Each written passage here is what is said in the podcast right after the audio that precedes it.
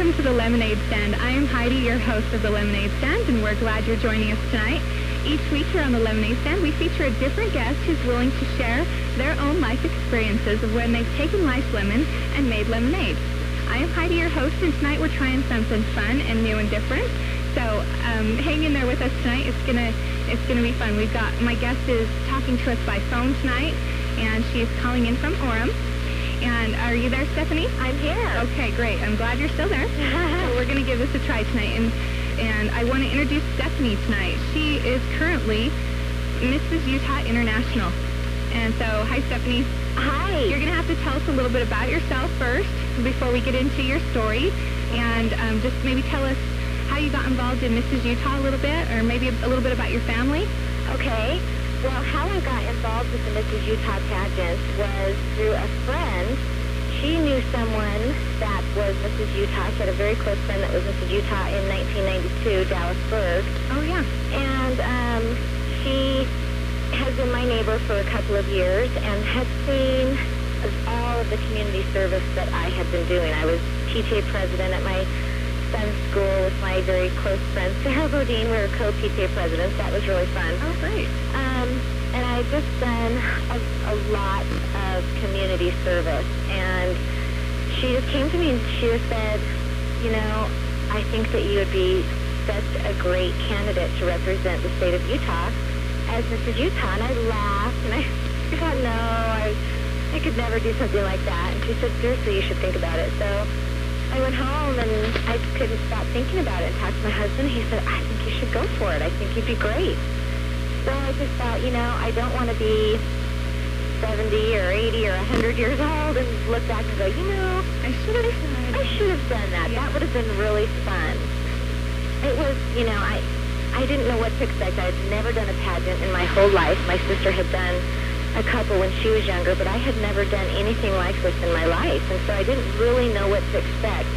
But I did know that I really enjoyed serving the community, and I loved once I decided to do the pageant and found out everything that it entailed. It was so family-oriented.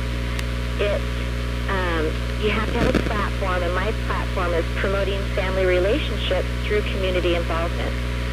And I knew that I wanted to promote that on a state level and hopefully a national level. Mm-hmm. And the reason why I chose that platform was because when I was younger, my mother and I were involved with a group called the National Charity League. We did all kinds of charity work for all different philanthropies. It's kind of like the head, and then, or, you know, the place where,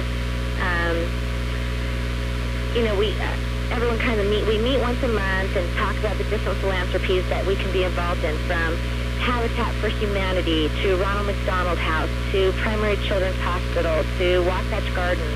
All go and volunteer at? Yes, it's all volunteer. Is that what you said? Yeah.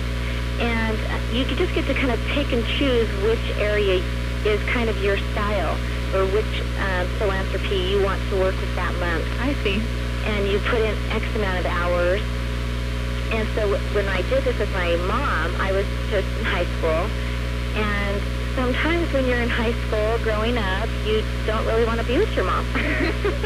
But we were in this National Charity League where we had to get a certain amount of hours. And so we were kind of forced, I was kind of forced to spend time with my mother. And consequently, we were very close. I think at those times where it kind of could have gone one way or the other, because we were spending time together, serving other people, and kind of getting lost in their needs, we got closer in the meantime. We talked and laughed, and it was just a very incredible... Well, and you had something in common, too, right? So you could go and do something together? Yes.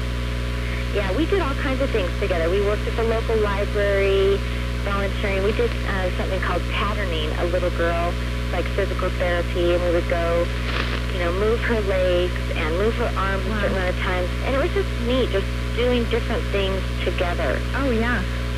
So, and I'm still involved with the National Charity League today, the Salt Lake chapter, and it's just a wonderful organization that really helps our community. I mean, we're just involved in so many ways with the Salvation Army. I mean, this Wednesday night there's a big, huge chili affair for the homeless shelter. It's a big fundraiser, and I'm going to go be there and help serve chili to the people that have, you know, bought the tickets for the dinner and help raise money for the homeless people. And there's just all kinds of opportunities. Well, the neat thing I admire about you is you were doing this kind of stuff before you became Mrs. Utah. Absolutely. Because a lot of times people will get into this role and achieve this title, and then they have to they're kind of forced out into the community to do all this volunteer and community appearances and service and stuff like that, which is great. Yeah. But you were doing it before. Absolutely, yeah. I've been doing this for about 20 years. Oh, my goodness. So, in fact, I mean, it's just, I mean, really my life hasn't changed at all because I'm just still doing the same things that I've always been doing. And so it's been really, really fun. The thing that being Mrs. Utah has afforded me is things like this, where I can reach more people and tell them, man, all these opportunities are out there, and this is what it's done for me and my family. And my daughters are too young to be in National Charity League. You have to be in 7th grade. Uh-huh. But are you planning on having them? Absolutely. Absolutely. For a ton of different reasons, not only for the relationships, but just teaches them to be more grateful for what we do have. Oh, definitely. And I think also these days, I really love to see the youth giving service. It teaches them to serve other people and not to be so self-centered. That's right. And college.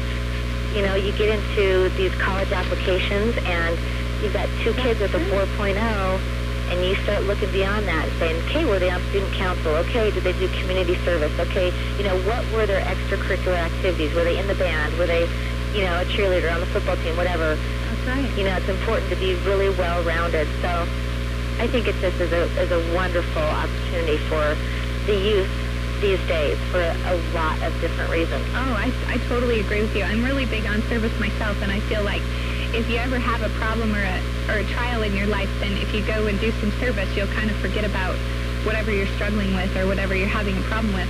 Right, absolutely. And I think it's great where it's something you can do with your kids, you know, and at that age, 7th grade, I mean, that is a big turning point right there. And if you can do something with your kids where you're doing service and you're being able to be close with your own children, spend time with them, meanwhile you're serving other people, I mean, what better organization is there? Absolutely. It's perfect. It is. It's wonderful. Really. In fact, last night I had the opportunity to judge the Highland Junior Miss pageant, and it was so neat to actually see these sharp young women who have done all kinds of this community service. You know, like I said, my daughters are too little to do it, and it's so good to see that people really are doing this. It's not just a small group of people. I mean, there's just some wonderful girls out there, and guys too, but, you know, last night at the pageant, I just got to see these girls who were so well-rounded scholastically, great students. They had a great talent, whether it was gymnastics or piano or the violin, and all kinds of service that they've done. It was just wonderful to see the youth today really taking charge of their lives and being well-rounded, which is, you know, I think the more that people see that there are people out there doing all this stuff makes them say, okay, I can do this too. That's right. Yeah, I totally agree with you. And it's nice when pageants can be more a positive thing like that too. Mm-hmm. You know, and I'm sure that Highland pageant that you judged last night, they do things a little bit differently than what you see on TV and stuff like that, right? Right. They have the big swimsuit thing and all the different issues. It's more just, it's like you said, a well-rounded person, someone who gets good grades and does some service and has some talents, and it's just an all-around. Yeah, it's not based on looks. I mean, it's definitely based on all the different areas, and I think that this Junior Miss pageant is so outstanding for these girls to get involved in because it pushes them to achieve in a lot of different areas. And we were asking the girls, man, you know, how do you find the time to be involved in all these things? And they pretty much just said, you know, I take one step at a time and don't really sit around a lot, don't do a lot of watching TV or that kind of thing. They use their time very wisely. which sometimes is a hard thing to do as a teenager. A lot of times you want to just sit around, so my hat really goes off to these girls who strive to be better people. And at such a young age, they've already realized that. Yeah. I mean, it was amazing, and it wasn't like they come from cush family lives either. You know, they have worked for this, so it was really fun to see that, and it's fun to be a part of something that, you know, I think sometimes pageants have this bad name, like you say, you know, strictly based on beauty, and I just don't think they really are anymore. Yeah. I think it's, you know, like the Mrs. Utah pageant is based on your platform, and yeah, there is a role that's where competition, just to see that you're aware of your physical fitness, but we don't care what you look like in a two-piece, you know? Yeah. Well, there was even a pregnant lady that competed this year. Yes, Crystal. Really good. Yes, she just had her baby, and good. And she competed at about 7 months along. See, and that's how far along I am, and you couldn't get me out on a stage, so I admire anybody who's willing to do that. Well, Crystal's just she's wonderful, just bubbly, great personality. But she felt comfortable, too, and that's, I guess that's the point I'm trying to make, is she did. The pageant, I mean, it didn't bother her that she looked like that, and she wasn't marked down or put down because she was pregnant. Actually not. In fact, when I saw that she was pregnant, I thought, oh my gosh, there's my competition. Because I just thought, how neat is that she has that kind of self-confidence? That's right. You know, and to represent Mrs. Utah. I mean, I just thought it was really great. Yeah, I really enjoy the pageants, and I had a great time being there, and it was great meeting you and being able to see you crowned that night, too. And I do want to talk about some of your experiences as Mrs. Utah, but first, you know, a little bit about yourself, too. I mean, I'm sure you've got a story and a reason behind things, or a lemon in your life that you've overcome, and why would your mom try to get you involved in doing this service for people?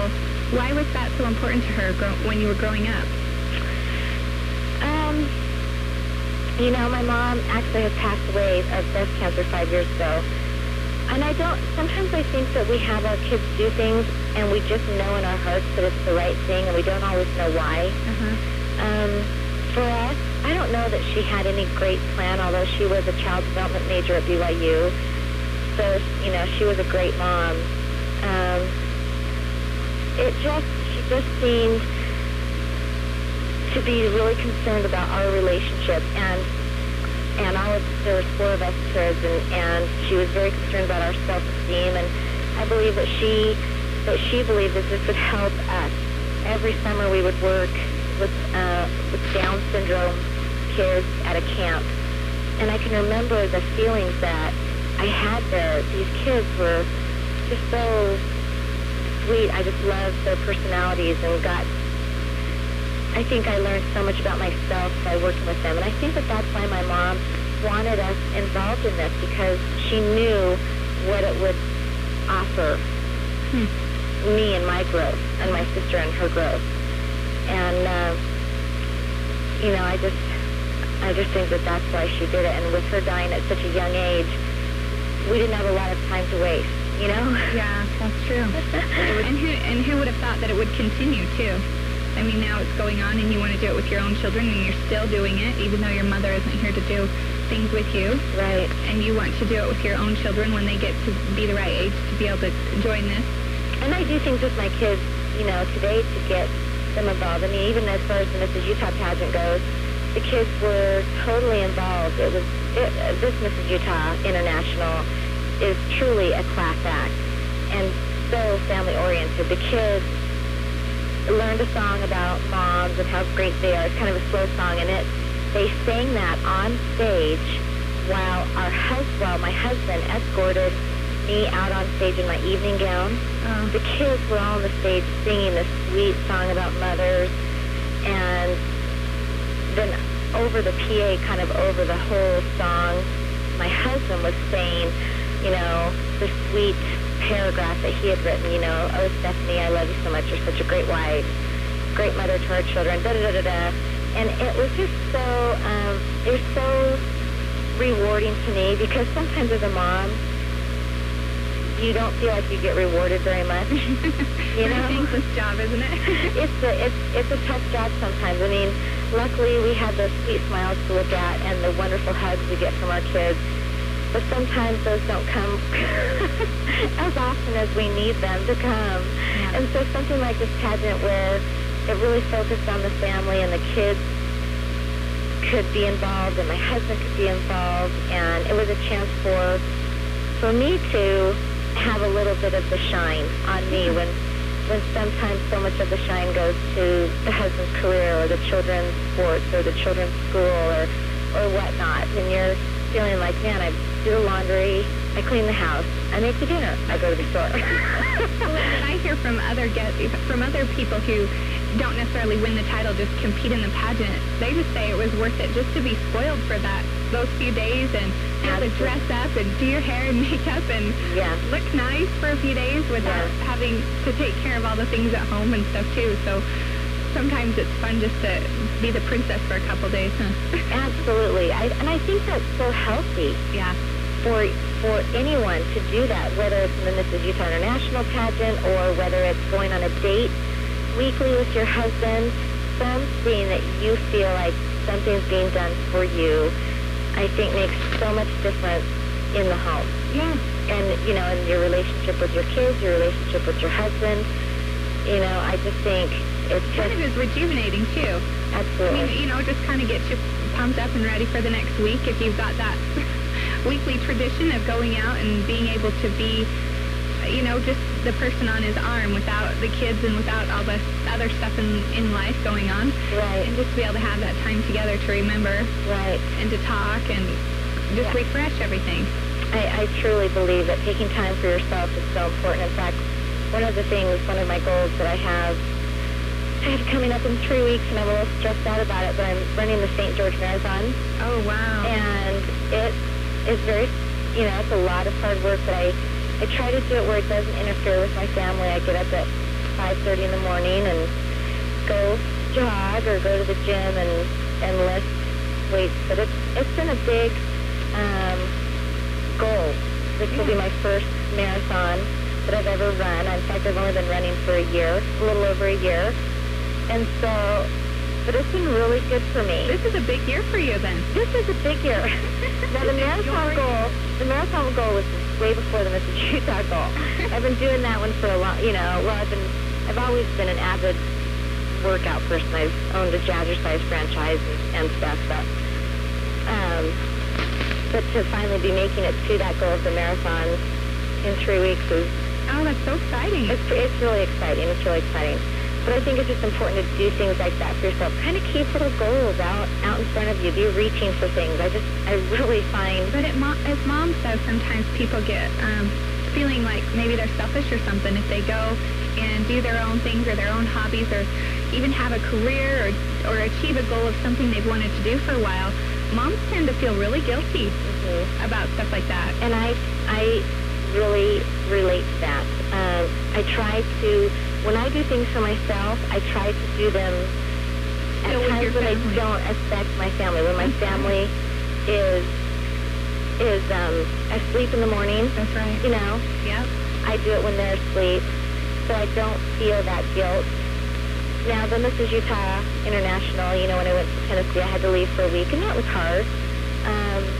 And we're going to talk more about that after. Okay, yeah, that was so exciting. But I think the key to not feeling guilty is finding a time when it doesn't affect your family. When you can do it when your family is asleep or involved is at school. Yeah. You know, have them be a part of it too. Exactly. Yeah, like PTA, when I was PTA president, I was really worried about how much time that was going to take.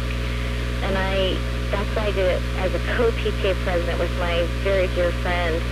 And we just said up front, we're not going to let this take away from our family. Mm-hmm. And we didn't. Because there was two of us, that really helped, you know? Yeah. We could call the other one and say... Rely on each other. Yeah, we could say... This isn't a good day for me. Exactly. I'm having a hard time. I cannot make that meeting. Yeah. Can you go for me? Sure. And that worked out great. But the things that afforded were the kids got to be such a part of all the different activities at the school. We had the jazz bear come and the kids were able to be there for that, or the school carnival, be able to really see the ins and out of that and appreciate it when the carnival finally came. And my kids get really excited over that kind of stuff. But I am very careful to not let any of that overtake my life at all. I mean, I'd rather have the event suffer than my family. That's right. So I try to keep that perspective very clear. Yeah.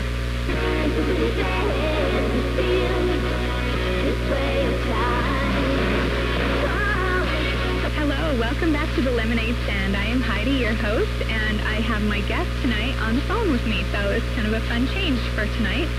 Her name is Stephanie, and she is currently Mrs. Utah International. So if you have any questions or comments for her and would like to call in tonight, we can give that a try. And hi, Stephanie, welcome back. Hi, Heidi.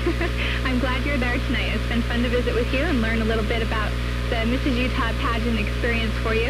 You know, I have really been blessed. I really have. I have to say that. But you know, there's no one has no trials. In fact, you know, not to bring up any, you know, any skeletons or anything, but that's what this show is all about. As people turn up the radio, yeah. No, well, we have four children. We have a 12-year-old son, a 7-year-old daughter, 4-year-old daughter, and a 2-year-old daughter. Well, after our son was born, our first child, you know, 10 fingers, 10 toes, healthy as a lark, get his little shots, you know, everything was fine and dandy. We decided to have a second child. And very normal pregnancy, although she was 10 pounds, 3 ounces, huge child. Oh, wow. We were in the recovery room where the pediatrician kind of checks over the baby, and we were all just cracking up about how huge she was. I mean, she was huge. And you're not that big. I'm not that big. I'm not. And that was part of the funny thing, because they just, and you couldn't tell I was carrying that big a baby. I mean, I did not look that big. So that was, I mean, the whole thing was just funny. We were just in there cracking up, and anyway, so I, you know, trying to nurse the baby, and she's not nursing very well. Milk's coming out through her nose, and she's just not doing very well. But they said, oh, big babies, they don't eat very well. They're so used to just chowing down, you know, where it's really easy through the umbilical cord, that they don't really, they're too lazy to eat. They call them, big babies are usually lazy babies. Oh, my goodness. And so, right. Anyway, they send us home from the hospital.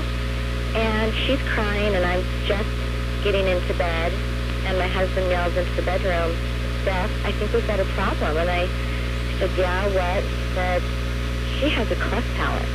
And I said, yeah, they don't miss things like that, Steve, you know? Yeah. And it wasn't her lip. It was just the roof of her mouth, her soft palate, and some of her hard palate. If you kind of stick your tongue up on the roof of your mouth, you can feel where the bone ends. And then it's soft palate at the back. So all that soft palate was gone, and some of her bone.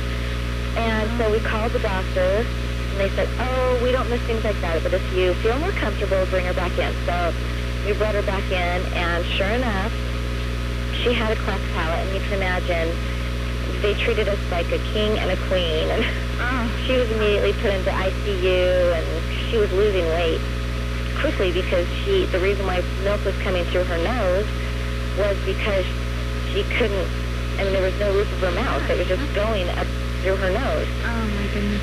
So that was actually really scary to me. My husband's sister had a cleft palate, and so that's why he knew what it was when he saw it. And what a blessing. Yeah, it really was a blessing. He's a great guy.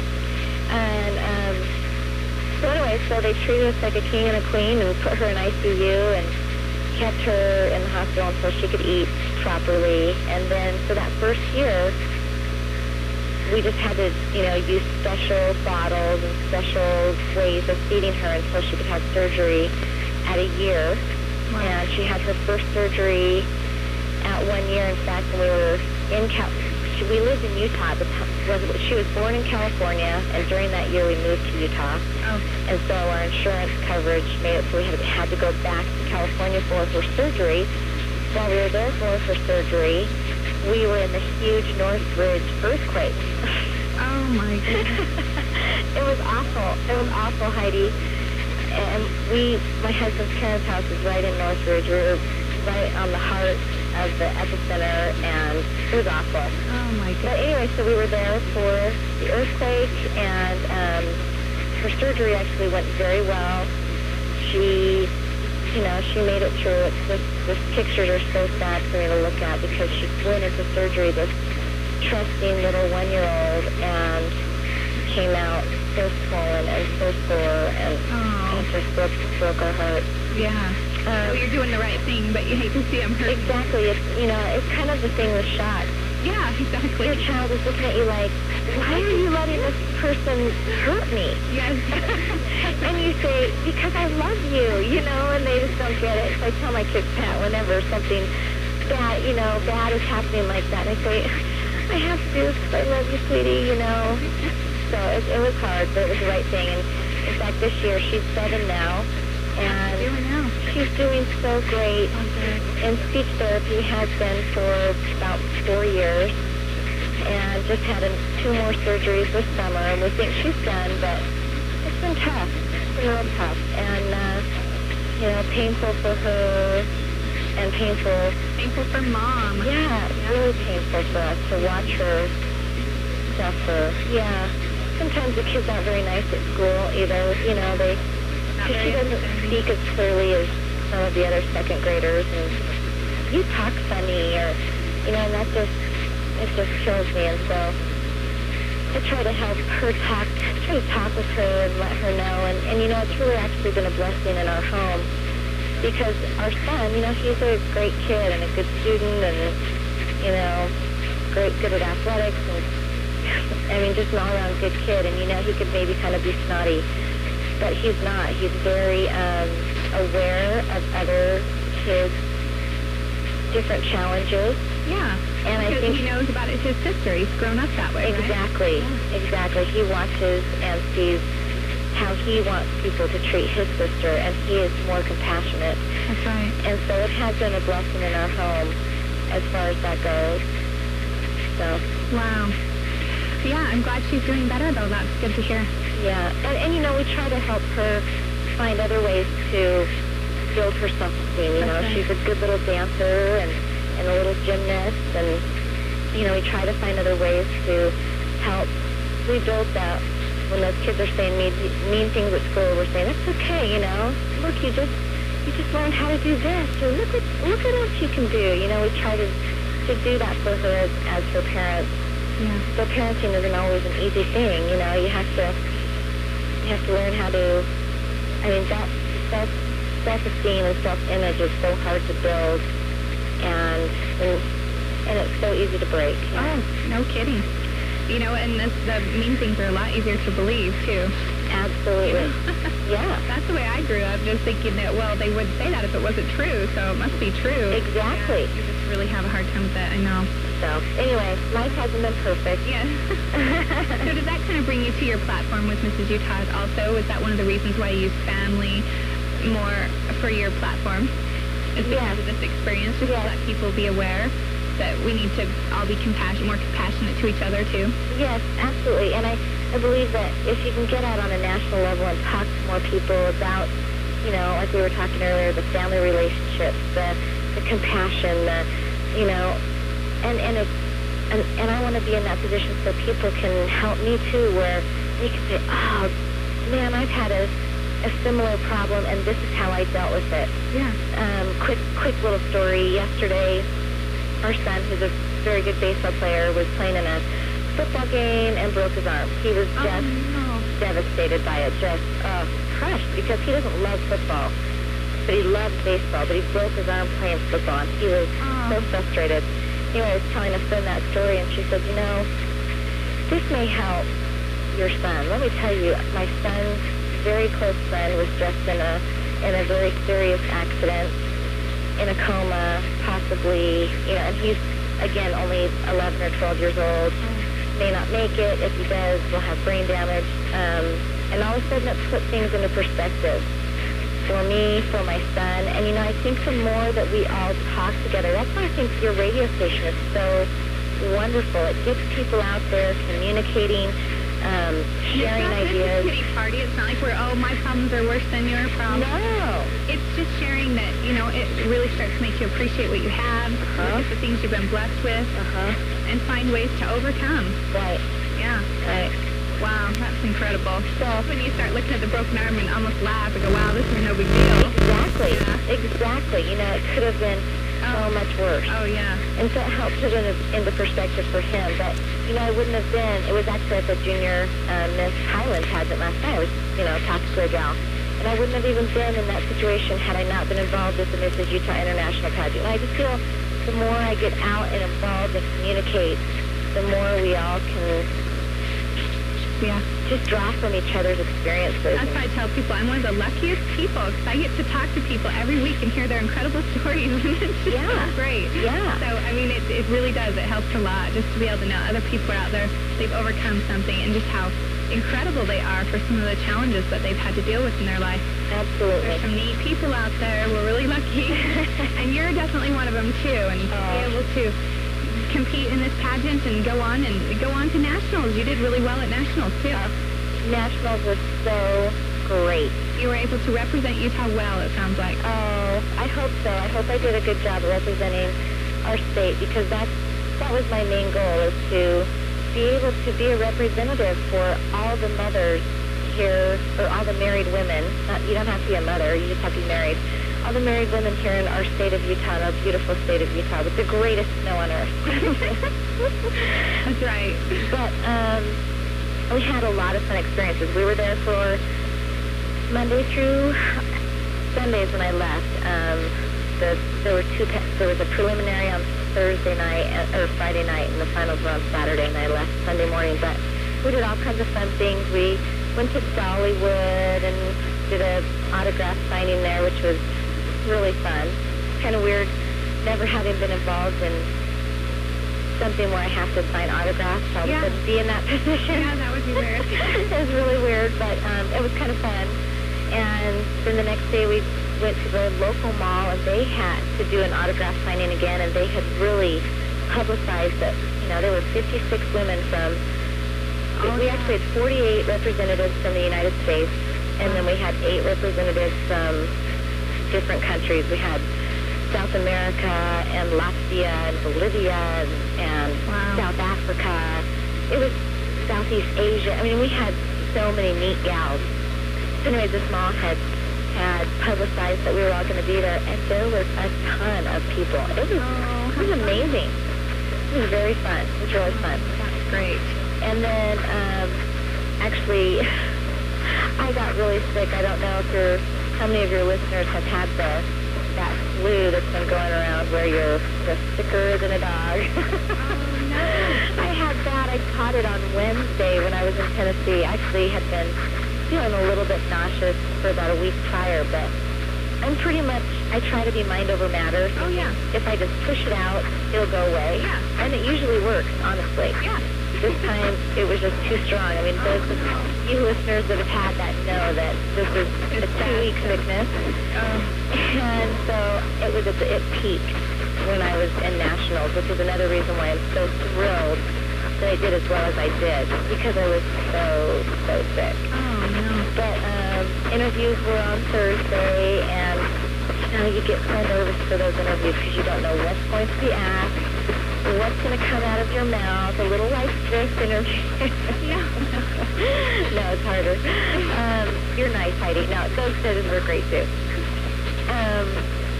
That was on Thursday, and then Friday night we had our preliminary competition, and that was where all 56 contestants competed, and we competed in aerobic wear, evening gown, and we had our onstage, actually we didn't have an onstage question that night, but our interview, and our interview was 50% of our score, and they were so interested in our platforms and what our game plan was to take it to a national level. That was 90% of my interview was, tell me about your platform, what are you going to do with it, why is it important to you, what have you done in the past, what are you doing currently, what are you planning to do in the future. Wow. I mean, it was huge. Yeah. So that was 50% of your score, and then 25% was aerobic wear and 25% was evening gowns. And again, all the husbands came and each husband escorted their wife out on stage in the evening gown. And so did everything go pretty smoothly up there then? Oh yeah, it went very smoothly. Okay. Before I went, I picked out a dress that I was going to wear, different from the one that I've worn at state, and I am very, I don't know how to say it, politically correct. Yeah. You know, just aware of how modest I'm dressing. It's extremely important to me. My state dress was, I thought, so classy. The short sleeves, high back, nice little, you know, scoop neck, beaded dress. It was beautiful, but not quite fancy enough for the international pageant. So I went out hunting for a dress, and I really thought here in Utah it would be not a big, huge deal to find a modest dress, because there's, you know, I think a big market for that. So anyways, I went looking for a dress and couldn't find anything that I liked that was fancy enough, that was modest. And so I had to consider adding sleeves or adding a back or whatever. I finally found a dress that I really liked. And the dress was maybe an inch lower in the back than I would have liked to have seen it. But, you know, I work so... I've had 4 children, so, you know, I'm in okay shape, but I still, you know, I have 4 kids. Yeah. But I work out with my trainer, and 2 parts of my body that I actually think are okay are my arms and my back. And so I thought... I'm rationalizing that there. Yeah, exactly. I was totally rationalizing it, and believe me, I felt it in my heart. And I got to the night before I was leaving for nationals, and I couldn't do it. I just thought, why am I doing this? Is winning a pageant worth it, you know, to wear something that I'm not feeling comfortable with? It wasn't immodest, but it wasn't as modest as I needed it to be. And so I talked to my husband about it, and I just said, "Steve, I can't wear this dress. I just can't do it." And I said, "I don't know what everyone's going to say when I tell them, but this is the decision, and I'm just going to wear the dress I wore for state." And he said, "I support you 100%. And once I had his support, I knew I could do anything. Yeah. So I went to bed that night, totally prepared to not wear the dress I had just spent 2 months working on. Yeah. and a lot of sponsor money.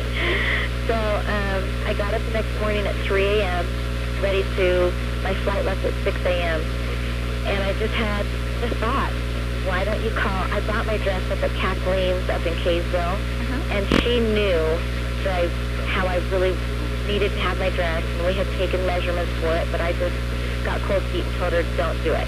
So, but that morning I thought, you know what, she has all my measurements, she has all the material. If I can call her before I leave at 6 a.m., she may be able to do my dress before Wednesday when my directors come out to Tennessee, so it would have given her 2 days. So I thought, you know what, it's worth a try.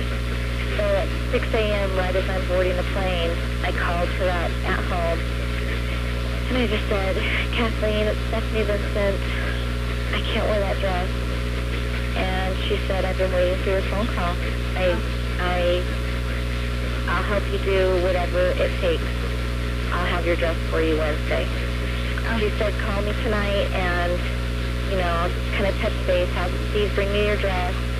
And she said, "But call me tonight when you get to Tennessee, and just let's touch base." So I got to Tennessee, was taken right into an orientation meeting that lasted for 6 hours. It was 11 o'clock before I got out of that meeting. I hadn't eaten all day, went to dinner, totally forgot that I was supposed to call her.